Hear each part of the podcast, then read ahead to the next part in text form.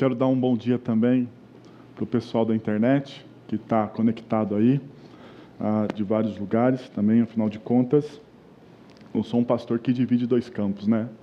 O Paineiras Manhã e a, a comunidade virtual. Se você não me conhece, se você está aqui pela primeira vez, deixa eu me apresentar. Meu nome é Wellington. É o Wellington. Muito prazer, viu? É muito bom ter você aqui com a gente. Eu acho que depois dessa música que a Antonella e a Rose cantaram, a gente poderia terminar, ir embora, não poderia? Hã?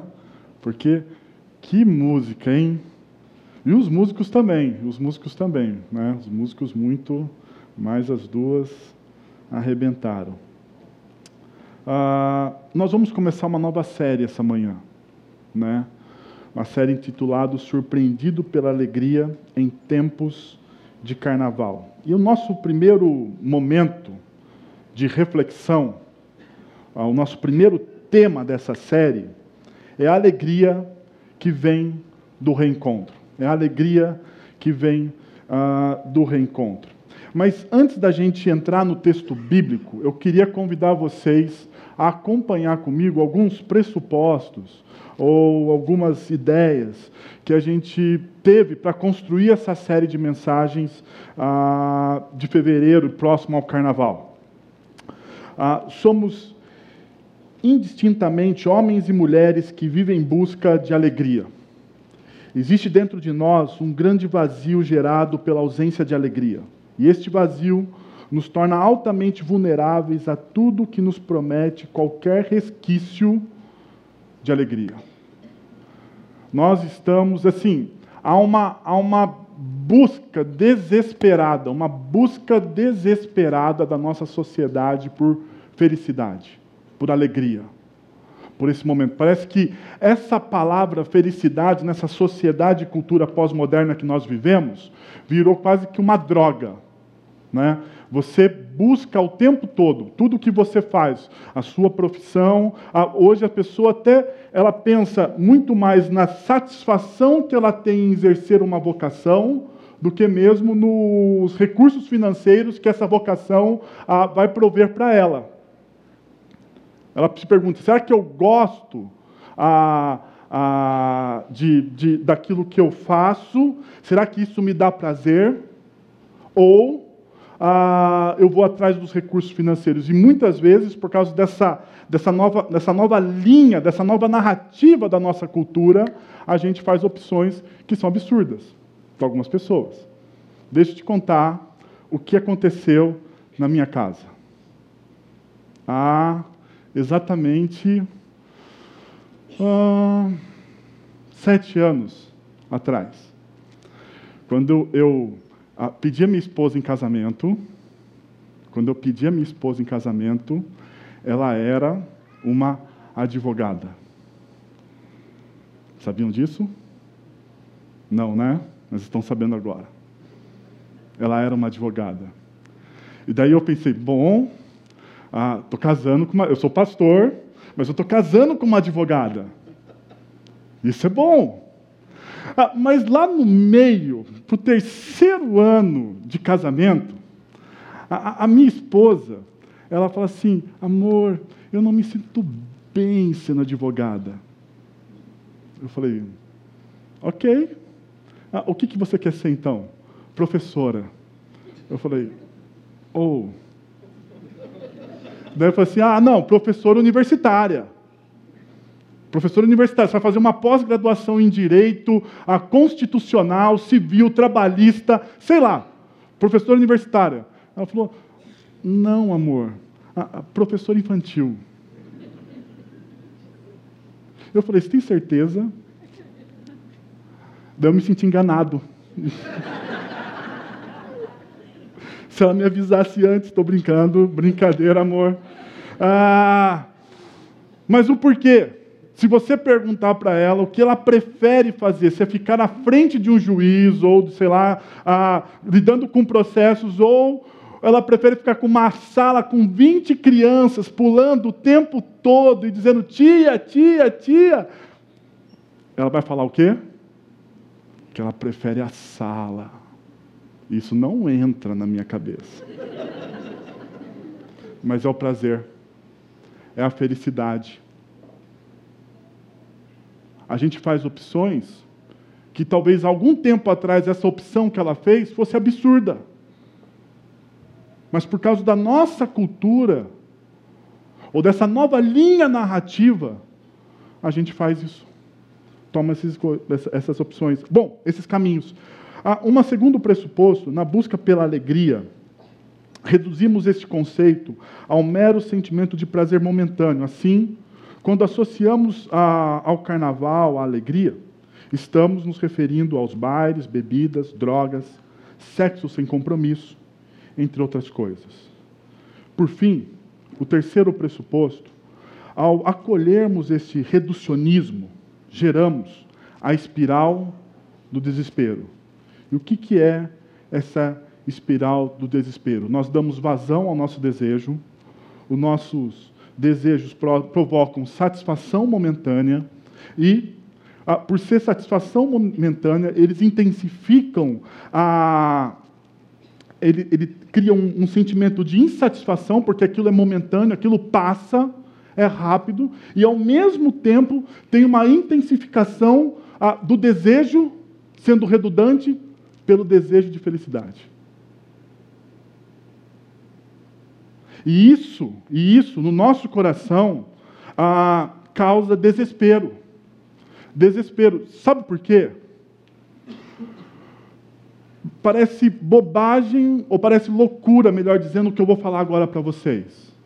Mas nós, nós seres humanos, não aguentamos a felicidade por um tempo ah, prolongado. Já percebeu isso?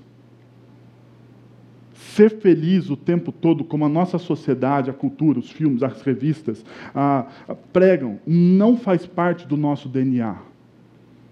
Talvez seja por isso, semana passada nós estudamos o livro de Eclesiastes aqui com o pastor Ricardo, mas tem uma frase em Eclesiastes que me chama muito a atenção, no capítulo 3, quando ele termina de falar sobre o tempo, ele fala o seguinte: é preferível ir à casa onde há luto do que à casa onde há festa.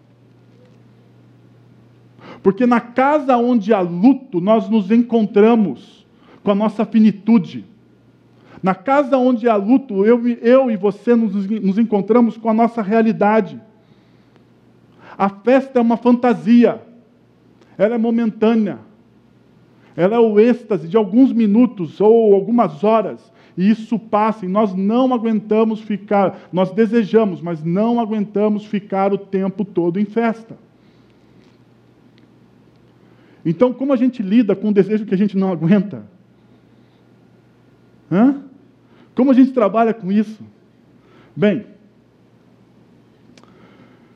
pensando nisso, nós vamos entrar num texto muito conhecido ah, da espiritualidade cristã.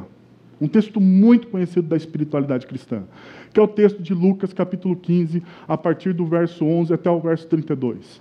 Mas antes de entrar e se você é um, é um cristão de cadeira, tipo o Alexandre Sanvido, né, ah, que o tataravô dele era presbiteriano, ah, esse negócio aqui vai longe.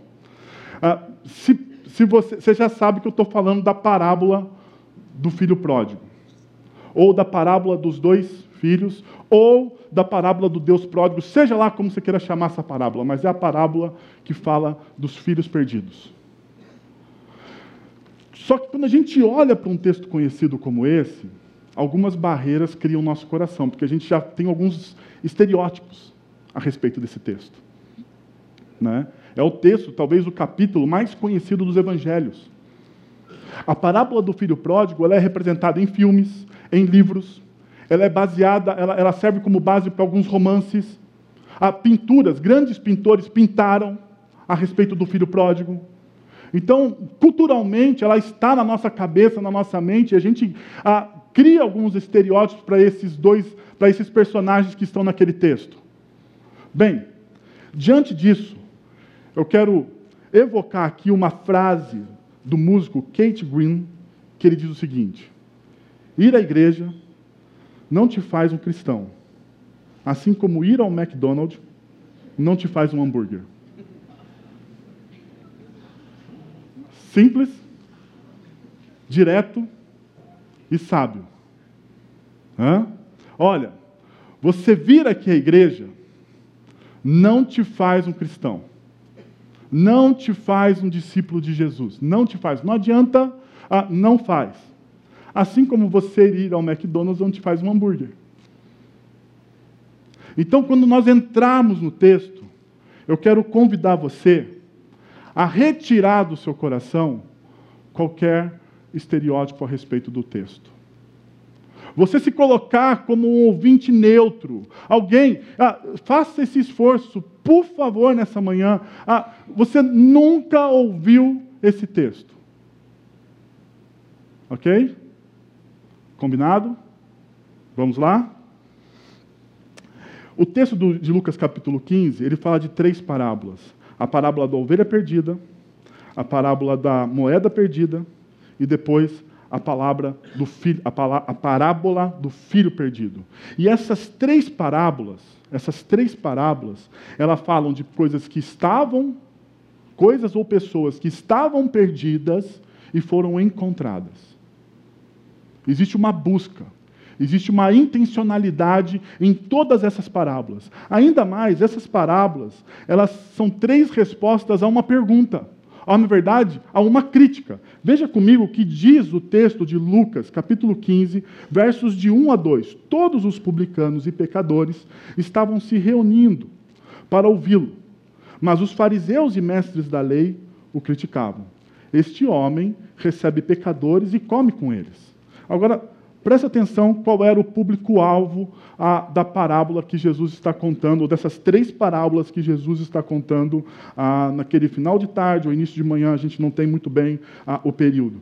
Ah, todos to, tinham os publicanos, e os publicanos. Eles eram odiados porque eles eram aqueles que cobravam os impostos dos judeus e trabalhavam para o Império Romano. Ah, eles eram opressores porque eles cobravam o imposto, o imposto de maneira injusta. E eram opressores porque eles eram corruptos. Porque boa parte do, do, do, do imposto cobrado eles retinham. Existia uma porcentagem que eles tinham que dar ao Estado, e o Estado romano falava dessa porcentagem, e segundo os estudiosos, eles colocavam mais de 100% em cima daquilo que era devido ao Império Romano. Então, esses caras aqui, os publicanos, eles são tidos como ah, pessoas corruptas, eles eram odiados pelos judeus. Ainda, você tem os pecadores. E os pecadores são os imorais, os não religiosos e os impuros. E para o judeu, os estrangeiros. Os estrangeiros.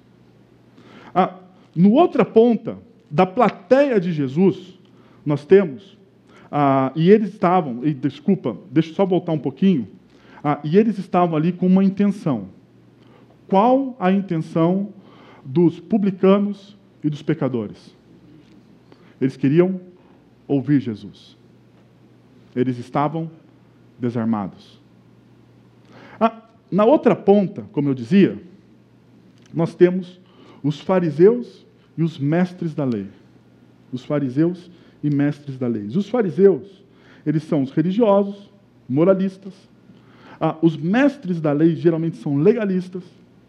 Ah, e eles tinham restrições ao ministério de Jesus. Porque perceba, o que, que os fariseus e os mestres da lei estavam ali fazendo? Eles estavam criticando. Eles estavam pra, olhando para Jesus armados. Quem que é esse Jesus aí? O que, que ele está fazendo? Mas perceba, existe uma fala. Lucas está introduzindo o seu texto. Você não tem fala nenhuma na boca dos publicanos e dos pecadores, porque eles estão lá desarmados, prontos para ouvir o que Jesus está dizendo. Do outro lado, você tem aqueles que estão criticando que são os fariseus e os mestres da lei, e daí você tem uma fala. Este homem recebe pecadores e come com eles. E aqui você tem que ter uma atenção especial para esse texto. Este homem, ele faz o quê? Recebe. E às vezes esses detalhes no texto, eles passam desapercebidos por nós. Eles, ele, Jesus, ele recebia. Receber é uma ação passiva ou ativa? E agora? O que, vocês acham? Hã? Receber é uma ação passiva ou ativa?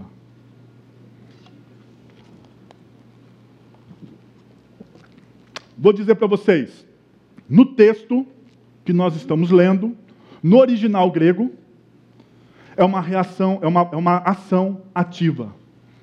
Ele recebe, ele tem o desejo de receber, ele, é como se fosse uma espera ansiosa. Essa palavra receber no, no, no, original aparece cinco vezes no Evangelho de Lucas. E todas elas falam de receber a esperança de Cristo Jesus, receber o Messias. Eles estavam como se estivessem ansiosos por aquela situação. E é a mesma ideia que nós temos aqui a quando Jesus ele recebe, é uma ação ativa de Jesus. Tanto que Jesus recebe essas pessoas para o quê? Para comer com elas. E não existe nada mais íntimo na cultura judaica que comer com uma pessoa.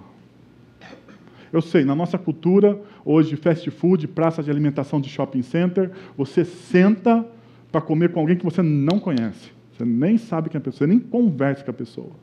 Mas na época de Jesus, as refeições eram feitas com pessoas que você aceitava, com pessoas que você tinha comunhão, relação, amor, carinho, ou que você gostaria de ter. Então Jesus, ele de maneira ativa, ansiosa, ele recebe os pecadores e come com eles, os aceita. Essa é uma informação que a gente não pode perder no texto. Bom, diante disso, vamos ler o texto ah, mais específico que nós, vamos, que nós vamos estudar hoje pela manhã. Jesus continuou: Um homem tinha dois filhos. O mais novo disse ao seu pai: Pai, quero, que minha parte, quero a minha parte da herança. Assim, ele repartiu sua propriedade entre eles. Não muito tempo depois, o filho mais novo reuniu tudo que tinha e foi para uma região distante, e lá desperdiçou os seus bens vivendo irresponsavelmente. Depois de ter gasto tudo, Houve uma grande fome em toda aquela região e ele começou a passar necessidade. Por isso foi empregar-se com um dos cidadãos daquela região, que o mandou para o seu campo a fim de cuidar de porcos. Ele desejava encher o estômago com as, com as vagens e alfarrobeira que os porcos comiam, mas ninguém lhe dava nada. Caindo em si, ele disse: Quantos empregados de meu pai têm comida de sobra, e eu aqui morrendo de fome? Eu me porei a caminho e voltarei para o meu pai e lhe direi: Pai, pequei contra o céu e contra ti, não sou digno de ser chamado teu filho. Trata-me trata como um dos teus empregados. A seguir, levantou-se e foi para seu pai. Estando longe, seu pai o viu e, cheio de compaixão, correu para, para, para seu filho e o abraçou e beijou. O filho lhe disse: Pai, pequei contra o céu e contra ti, não sou digno de ser chamado teu filho. Mas o pai disse aos seus servos: Depressa, tragam a melhor roupa e vistam nele, coloquem um anel em seu dedo e calçado em seus pés.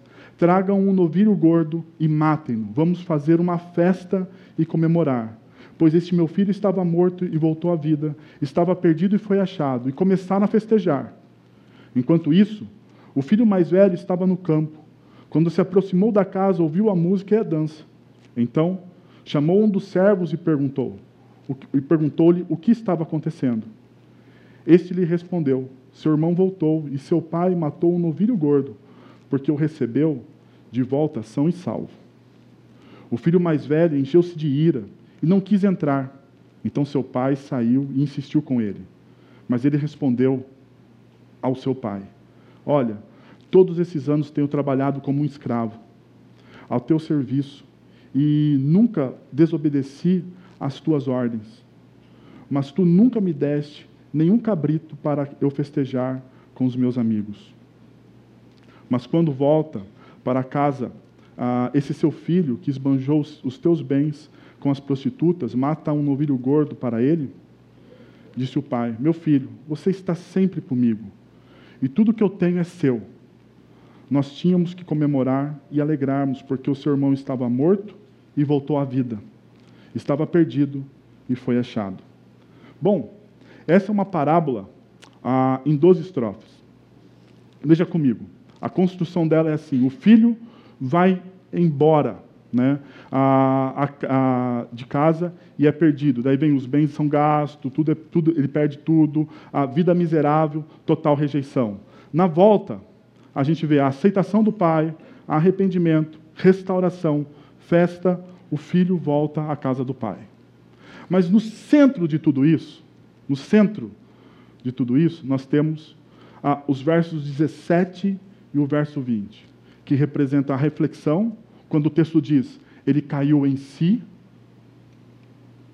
e esse cair em si significa que ele experimentou a sua realidade, a sua profunda realidade, e depois a, a decisão que ele toma depois que ele experimenta a sua profunda realidade, quando ele tem um encontro com ele mesmo. Ele toma uma decisão de voltar para casa. É interessante, porque o Evangelho faz exatamente isso com a gente. Exatamente isso com a gente. Nós somos como esse filho mais jovem. Nós somos como esse filho mais jovem. Muitas vezes nós nos afastamos de Deus, nós podemos ver a nossa vida aí. Nós nos afastamos dele, de repente, por um ato de amor, de graça, de misericórdia, nós caímos em si nós temos um encontro com a nossa verdade. Nós descobrimos que os nossos planos, que os nossos sonhos, que os nossos projetos, aquilo que a gente arquitetou, aquilo que a gente construiu na nossa vida inteira, não tem muito significado. É como o vento, não passa de vaidade. E daí, a gente tem o retorno. A gente, nós tomamos uma decisão. Bom, como eu disse, deixa eu mostrar para vocês, a parábola do filho pródigo é representada ah, principalmente por Rembrandt. Ah, e aqui tem o autorretrato de Saskia. E Saskia, ele representa o filho mais novo. Se você olhar a figura, você percebe que ele é jovem, ah, ele está em um bordel, suas roupas são novas, sua espada, que está ali embaixo, é de ouro. A bebida pressupõe alegria. Saskia pressupõe prazer. Prazer. Essa é a representação quando o filho decide ir mais adiante, sem o pai, ir para terras distantes, longe da influência do pai. Mas Rembrandt também ele faz a representação da volta. Da volta do filho. Da volta do filho pródigo. E daí, é um ato retrato no final da vida. E você percebe, ele está em farrapos, de joelhos e sem recursos. Ele é recebido pelo abraço do pai. O pai está ali, diante dele abraçado. Os amigos do pai observam a cena os servos observam a cena mais ao fundo. E o ponto focal de toda essa obra é o abraço que o pai está dando. Assim, pensando e criando até uma imagem para o nosso coração desses dois momentos que a parábola nos apresenta, eu quero ah, tirar algumas lições dos dois movimentos que existem. E o primeiro movimento que a gente viu é o movimento da desconexão. O movimento da desconexão. E a desconexão revela independência. Veja o que diz os versos 11 e 12. Jesus continuou: Um homem tinha dois filhos. o mais novo disse a seu pai: Pai, quero a minha parte na herança. Pergunta: O que o filho mais novo está dizendo para o seu pai? Já parou para pensar nisso? O quanto, o quanto, o quanto esse pedido do filho mais novo, ele é um pedido agressivo, agressivo, destituído de qualquer carinho, amor, afeição. O, o que o filho mais novo quer é a herança, é os benefícios que o pai pode dar. Mas o filho mais novo, ele não deseja o relacionamento com o pai. Ele quer os benefícios. Mas ele não quer o quê? O relacionamento. Pai, me dá os benefícios. Pai, eu quero a sua herança. Eu sei que nós temos pais aqui na plateia. E filhos também. Deve ser duro para um pai ouvir isso, não deve? Pai, eu quero, filho, é, pai, eu quero somente os benefícios de me relacionar com você. Eu quero somente os benefícios que você pode me dar, melhor dizendo. Mas eu não quero nenhum tipo de relacionamento com você. É isso que o filho está dizendo. Ainda, a gente vê que de maneira. Ah, porque eu não tomaria essa atitude. Se o meu filho disser isso para mim, ele vai tomar uma surra, vai ouvir um não, eu vou ficar muito bravo com ele. A minha vontade vai ser essa. Mas é interessante, é interessante que na concepção do pai, diz o texto, e ele repartiu a sua propriedade entre eles. Parece que não existe uma discussão do pai dizendo, filho, mas que isso? Não existe um argumento do pai. O pai simplesmente ouve o que o filho pede e dá. Ah, você quer viver longe da minha da minha influência, do meu cuidado? OK. Tá bom. Pode ser. Eu te dou. Daí, eu, eu, eu, não, eu, não, eu não posso deixar de pensar naqueles momentos que a gente, conversando com algumas pessoas, a, a pessoa fala assim para mim: Mas, pastor, Deus não colocou uma placa de pare na minha frente, por quê? Porque Deus, Ele não trabalha como a gente trabalha. Deus, Ele deseja que você fique ao lado dele por amor.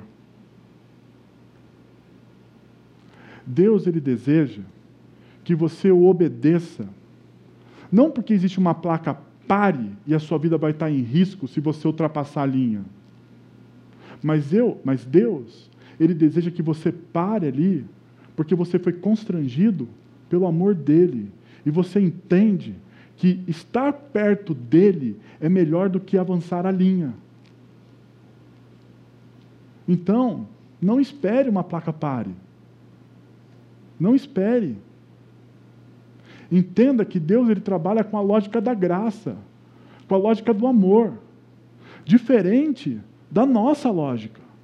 Porque eu, como pai, ao ouvir isso, eu colocaria uma placa pare na frente do meu filho.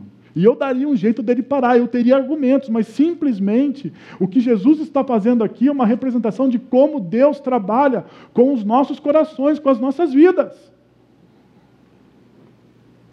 E aí, você vê que a palavra herança é literalmente minha parte. Ele fala assim: olha, eu quero tudo, tudo, exatamente tudo o que o Senhor me deve. Como se o pai devesse alguma coisa para um filho. Mas é essa a, a palavra que está na boca do filho. Eu quero tudo, tudo o que você me deve. Como se um pai pudesse ficar devendo alguma coisa para um filho. Mas vamos lá, o filho tem essa lógica. Depois, o pai, a palavra repartiu, literalmente ali, significa romper. Romper. Está havendo ali uma cisão. Não é uma, uma, uma partilha, não é uma partilha amigável. Há, está havendo ali uma, um rompimento. E o mais interessante, a palavra usada por Jesus aqui para propriedade é bios, que significa vida sustentável. Jesus não usou uma outra palavra no grego que poderia que significa bens.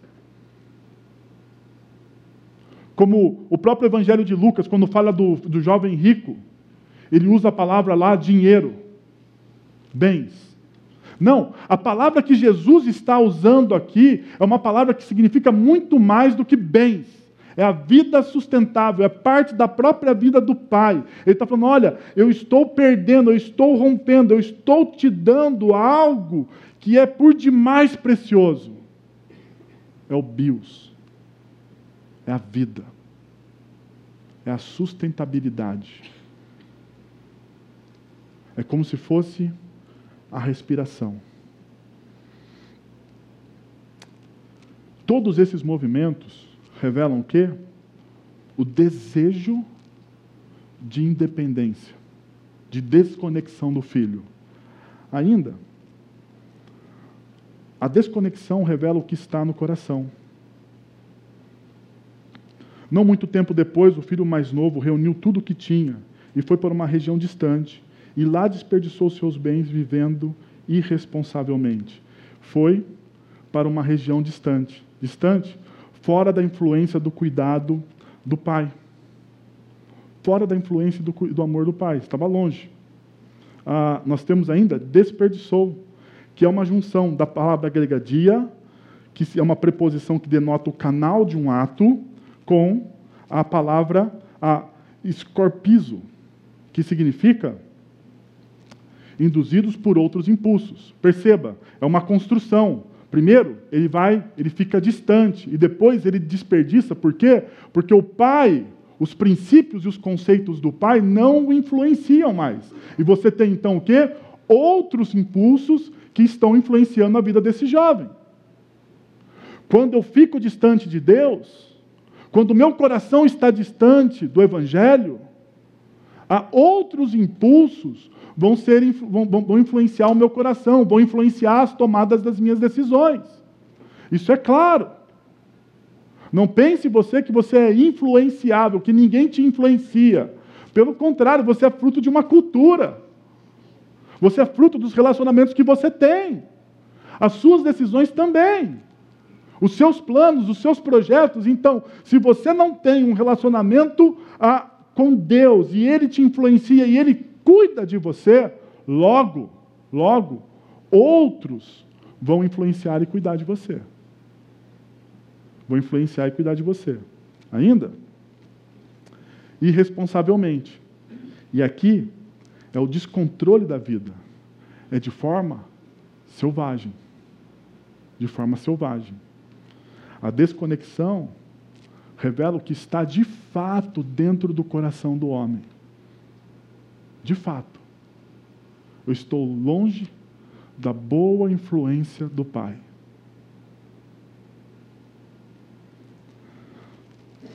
A desconexão revela a fragilidade humana. E o texto diz nos versículos 14 a 16: Depois de ter gasto tudo, Houve uma grande fome em toda aquela região e ele começou a passar necessidade. Por isso foi empregar-se com um dos cidadãos daquela região, que o mandou para o seu campo a fim de cuidar de porcos. Ele desejava encher o estômago com as vagens e alfarrobeira que os porcos comiam, mas ninguém lhe dava nada. Agora perceba alguns detalhes grande fome em toda aquela região começou a passar, e ele então começou a passar necessidade, e a palavra aqui, começou a passar necessidade, significa começou a andar para trás.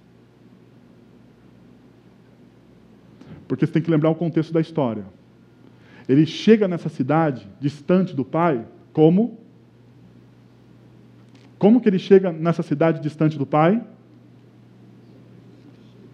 Cheio da grana, exatamente. Ele chega bem. Ele chega, uma gíria antiga aqui, na crista da onda. Hã? Oi? Ostentando. É uma gíria nova. está ostentando. Ele começa assim, mas essa palavra necessidade significa, olha, ele deu alguns passos para trás. Ele voltou para trás. Então nós temos o que? A fome. A fome. Ele está passando necessidade. Os planos que ele tinha deram errado. Ah, o, o, o, sistema, o governo, o governo que estava naquela cidade, ah, naquele tempo que ele vivia lá, ah, fez algumas, algum, alguns, algumas jogadas, alguns projetos errados e, e, e entrou uma crise econômica e ele perdeu tudo. E ele não tem como controlar as coisas. Fatores externos, fatores externos, quando você tem projeto, ah, mudam os seus projetos. E ele perdeu. E ele perdeu tudo. Depois, ele foi empregar-se. A fim de cuidar do quê? De porcos. E aqui tem um detalhe. Aqui tem um detalhe muito importante. Ele foi empregar-se a fim de cuidar de porcos. Jesus está falando para uma plateia de judeus. E os porcos, na cultura judaica, são imundos. Em Levítico diz: Maldito o homem que cuida de porcos. E ele, então, aqui, ao passar necessidade, ao passar fome, ao ficar desprovido de toda e qualquer dignidade, sabe o que ele faz? A primeira coisa que a pessoa faz quando está passando por uma dificuldade tremenda, negocia o quê? Os seus princípios e valores. Ele abriu mão. Ele abriu mão dos seus princípios e valores. Ele abriu mão do que a lei dizia para ele. Ele falava assim: não, calma aí. A, a única coisa que eu tenho para fazer, o desespero dele era tanto que ele se torna impuro. O desespero dele era tanto que ele se mistura.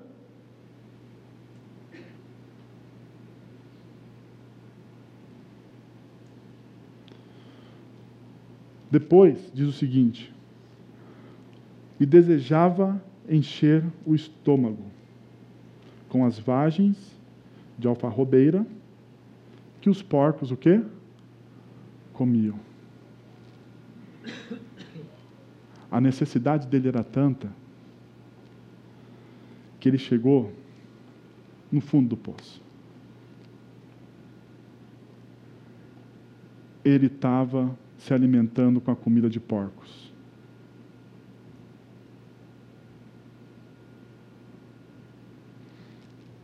Você já visitou um chiqueiro? Não o estádio do Palmeiras. Já que o Ricardo está de férias, né? Não o estádio do Palmeiras. Você já visitou? Minha família, por parte de pai, é mineira do Triângulo Mineiro. Então, por isso que em casa sempre tem, sempre tem queijo. Mas o negócio é o seguinte: lá, eles têm criação de porco no quintal da casa. No quintal da casa. Gente, para um garoto da cidade como eu, criado, eu não tenho medo de dizer, eu aprendi a soltar pipa no ventilador. Ah, quando ia para a casa dos meus tios, em Minas, em Minas, era uma aventura. Mas o chiqueiro era desagradável. E a comida dos porcos era tudo que sobrava dos outros, dos outros animais da criação. Então, tudo que sobrava dos outros animais, o que os outros animais da criação não queriam, sabe o que eles faziam? Dava para o porco.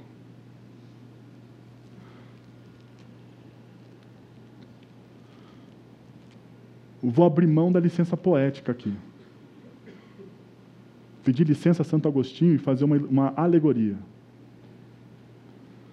Quantas vezes, quantas vezes, quando nós estamos longe do, do amor, do cuidado e da influência do Pai, nós enchemos o nosso coração, a nossa alma, os nossos olhos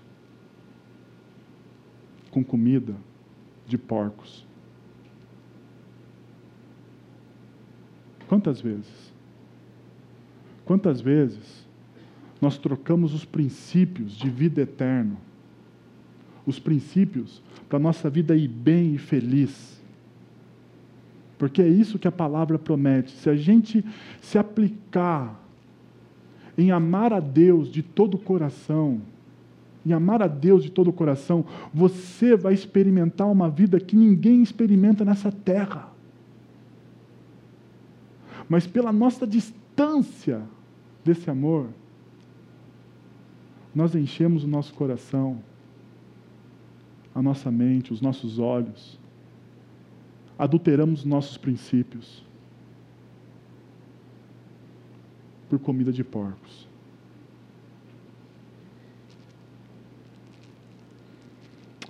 A desconexão revela o egoísmo e o utilitarismo. E o texto diz o seguinte: Caindo em si, ele disse: Quantos empregados de meu pai têm comida de sobra e eu aqui morrendo de fome? Eu me porei a caminho e voltarei para o meu pai e lhe direi: Pai, pequei contra o céu e contra ti. Não sou mais digno de ser chamado teu filho. Trata-me como um dos teus empregados. E a gente percebe aqui o caiu em si, a consciência, né? o sofrimento o faz lembrar, o faz enfrentar os fatos. O sofrimento dele, ele percebeu que tinha ficado para trás, o valor das coisas que ele não dava valor antes, por causa do sofrimento. Ainda, ele sentiu saudade de casa. Ele sentiu saudade da vida que ele tinha na casa dele. O primeiro passo ao arrependimento é a pessoa olhar para si mesmo com a realidade. Ele caiu em si. Ele caiu em si. Mas perceba uma coisa: que ele caindo em si, ele fala: Eu aqui, morrendo de fome,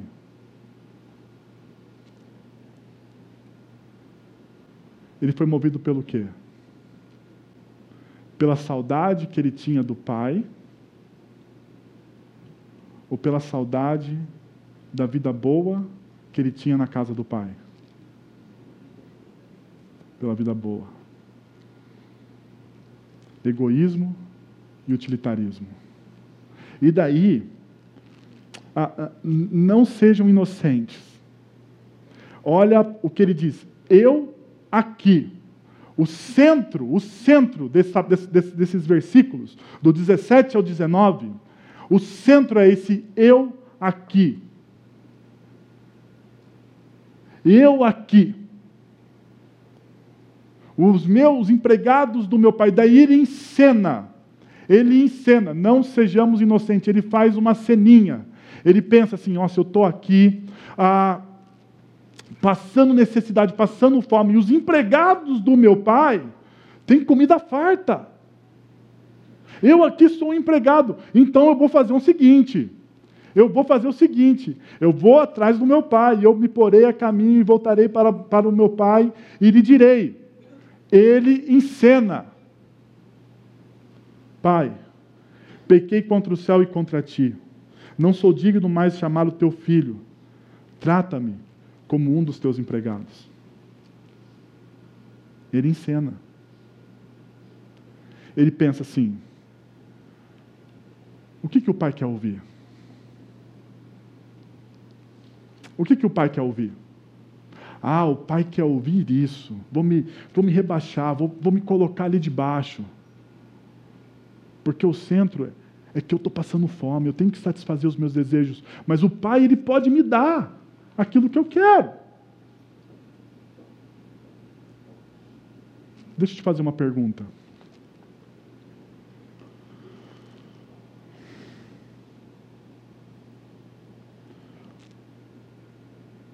Você já pensou em falar para Deus o que Ele quer ouvir? No seu relacionamento com Ele? Hã? Você sabe que você errou. Você tomou, você, você, você cometeu um erro, um pecado, você errou o alvo deliberadamente. Você pisou na bola sabendo das consequências. Você pisou porque você quis. Você faz isso. Nosso coração humano cheio de remorso. Pensa assim: poxa, agora eu tenho que pedir perdão. Ou você faz isso pensando da seguinte forma: ah, depois eu peço perdão. E daí na sua cabeça, você faz aquilo que eu chamo de teologizar o pecado. Você inventa uma boa desculpa para Deus para aquilo que você fez. E daí, você chega e fala assim: Deus, olha, eu pequei contra o céu, eu pequei contra a terra, não sou mais digno. Você já fez isso?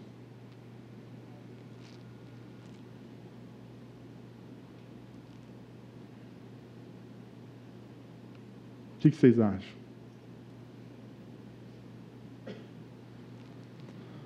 A gente passa então ao segundo movimento.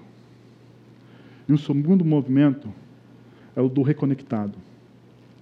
A reconexão revela o amor do Pai. Veja comigo. A seguir levantou-se e foi para o seu pai. E estando ainda longe, seu pai o viu e, cheio de compaixão, correu para o seu filho, o abraçou e o beijou. Veja, ele o vê, uma espera incessante. Parece que a ideia que o texto tem é que o pai ah, ficava olhando para a estrada à espera do filho. O pai não vai atrás do filho, mas o pai ele fica à espera do filho. Então, ao ver, ao olhar para ele, ele fala assim: Eu vou atrás. Ele sai correndo. E daí, perceba o segundo movimento, ou a segunda ação do pai. Cheio de compaixão, o pai vê toda a dor do coração do filho.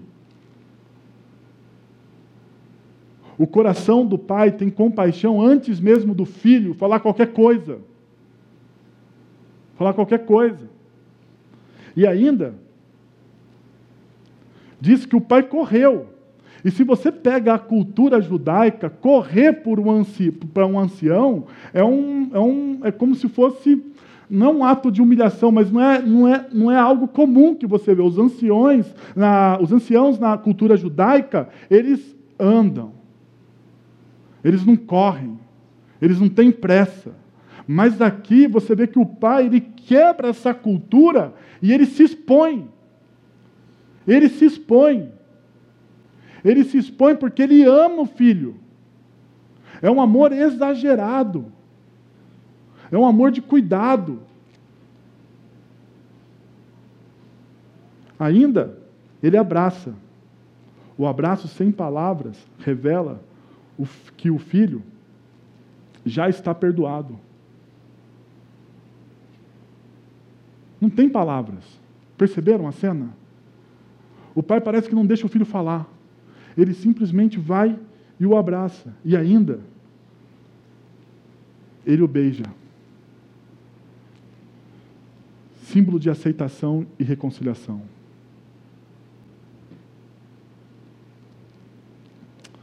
A reconexão revela o quanto o Pai nos ama e todos os movimentos que o Pai faz em nosso favor. Ainda, a reconexão revela o arrependimento. Diz, olha o que o texto diz. E o filho disse, com o seu discurso. O filho chega com o seu discurso. Pai, pequei contra o céu e contra ti. Não sou digno de ser chamado teu filho. Mas faltou uma parte do discurso, não faltou? Perceba. Perceba. Perceba que o filho faz a confissão, mas não pede, não pede um emprego. O filho confessa que ele pecou, mas ele não pede emprego. Por quê? Está constrangido. Está constrangido porque a visão que o filho tem do pai é distorcida. Ele nunca, o filho nunca esperava que o pai fosse correr em direção a ele, fosse abraçá-lo, fosse beijá-lo. Ele não esperava isso. Não era comum isso. Um filho que faz a, o, filho, a atitude que o filho mais novo teve de pedir a sua herança antecipadamente a morte do pai, toda, toda aquela violência nesse pedido. E depois nós vemos o pai correndo, o abraçando. O filho ele perde, ele fica constrangido pelo amor do pai. Ainda. Ele ainda não sabe o que o pai fará, contudo, está sendo movido pelo amor, por amor ao pai e, pelos, e, e, e não mais pelos recursos que o pai tem. Pequei contra o céu. Todo pecado, antes de ser contra alguém, é contra os céus. E ele revela isso. E depois, não sou digno. A responsabilidade de todo dano e vergonha, ele assume. Sabe o que é interessante? A verdadeira confissão a verdadeira confissão a Deus, ela assume a responsabilidade que você tem nos fatos. Deixa eu te lembrar uma coisa. Gênesis capítulo 3. Gênesis capítulo 3, nós temos um fato que marca a história da humanidade. Ali, a, a, os nossos primeiros pais, Adão e Eva, eles comeram o fruto do conhecimento do bem e do mal, e era o único fruto que eles não poderiam comer de todo o jardim. Diz o texto que quando Deus encontra, no, no, na viração do dia, Deus ia encontrar com Adão todo, toda tarde, final de tarde, para conversar. E naquele final de tarde que eles comeram o fruto do conhecimento do bem e do mal, a, Adão simplesmente fez o quê? Se escondeu. E daí Deus começa a procurar Adão. Onde você está? Como se Deus não soubesse, mas Deus lida com a gente nas nossas categorias, não nas categorias dele. Hã? Sempre tem que lembrar isso, que Deus lida com a gente nas nossas categorias, porque se ele fosse lidar com as categorias dele, com a gente, a gente não conseguiria. Mas Deus ele lida com as nossas categorias e fica procurando Adão. Adão, onde você está? Onde você está? Quando ele encontra, se você prestar atenção na narrativa, Deus já sabe o que aconteceu. Ele pergunta: Adão, o que, que você fez? O que, que Adão diz? Deus, realmente, pisei na bola, ah, não era para eu ter feito, mas eu fiz. Vacilei, preciso do seu perdão. Não sou digno de ser chamado teu filho. Não sou digno de estar aqui. O que, que Adão fez? Foi isso? Não. É, talvez é, é, é, seria o certo. Mas Adão, como a gente, ele olha para o lado, ele olha para o outro, e fala assim: Deus, foi a mulher que tu me deste. Ele terceiriza a responsabilidade. Adão, ele não se arrepende. E o arrependimento pressupõe, pressupõe que você assuma a responsabilidade pelo que você fez. Se alguém diz, se diz arrependido, ele se diz consciente dos seus pecados, das suas lutas interiores. Ele se diz consciente de quão miserável ele é e de quanto ele precisa da graça de Deus. A reconciliação revela perdão. Mas o pai disse aos seus servos: Depressa, tragam a melhor roupa e vistam nele, coloquem um anel em seu dedo e calçados nos seus pés, tragam um novilho gordo e matem-no vamos fazer uma festa e comemorar. E daí nós temos mais ações, a melhor roupa, condição de filho. A melhor roupa, condição de filho. Anel do dedo, autoridade. Ele ganha de novo o selo da família, autoridade. Ele não volta mais como empregado, ele volta como filho. Porque ele não perde a filiação. Ele não perde a filiação. Ainda sandálias. Agora sim ele é um homem livre. Por quê? Ele era servo, cuidando de porcos, mas agora ele tem sandálias. E todo, na cultura judaica do primeiro século, só andava de sandálias nos pés quem era livre. Todos os outros que estavam descalços eram escravos. Por fim, o novilho cevado. Um momento especial de festa de festa, Porque em Lucas 15, capítulo 7, diz o seguinte: um pecador que se arrepende, um pecador que se arrepende ah, do que por 99 justos que não precisam ser arrependidos. Existe o quê? Festa nos céus. Por um pecador. Existe festa. A reconexão revela a verdadeira alegria. Pois o meu filho estava morto e voltou à vida, estava perdido e foi achado, e começaram a festejar. Perceba uma coisa aqui. Perdido e achado é um tema que já existe nas outras duas parábolas. A moeda perdida, a ovelha perdida. E elas estão em Lucas capítulo 15, de 3 a 7, e em Lucas capítulo 15, de 8 a 10. Mas agora existe um novo tema. Na última palavra, na última parábola, existe um novo tema. E esse novo tema, ele estava morto e voltou à vida. E esse morto, a palavra ali no grego é necros. E necros significa aquele que deu o seu último suspiro. Nele não existe vida alguma. Ele estava realmente morto. Por isso que Efésios, ele usa a mesma palavra. Vocês estavam mortos em suas transgressões e pecados, nos quais costumavam viver quando seguiam o presente ordem deste mundo e o príncipe do poder ah, do ar. O espírito que agora está atuando nos que vivem na desobediência. Vocês estavam mortos em, seu, em, suas, em suas transgressões e pecados, nos quais costumavam viver. Vocês estavam necros, sem vida. Mas daí, a palavra vida, a nasal, que é uma junção de duas palavras, ana, que significa centro, ou para o centro, e zal, que significa vida. Então, essa expressão significa para o centro da vida. É como se ele tirasse a pessoa da morte e trouxesse novamente para a vida. Para a vida. E é isso que o nosso relacionamento com Deus faz com a gente. Ele tira a gente desse último suspiro de desespero e nos traz, então, para o centro da verdadeira vida.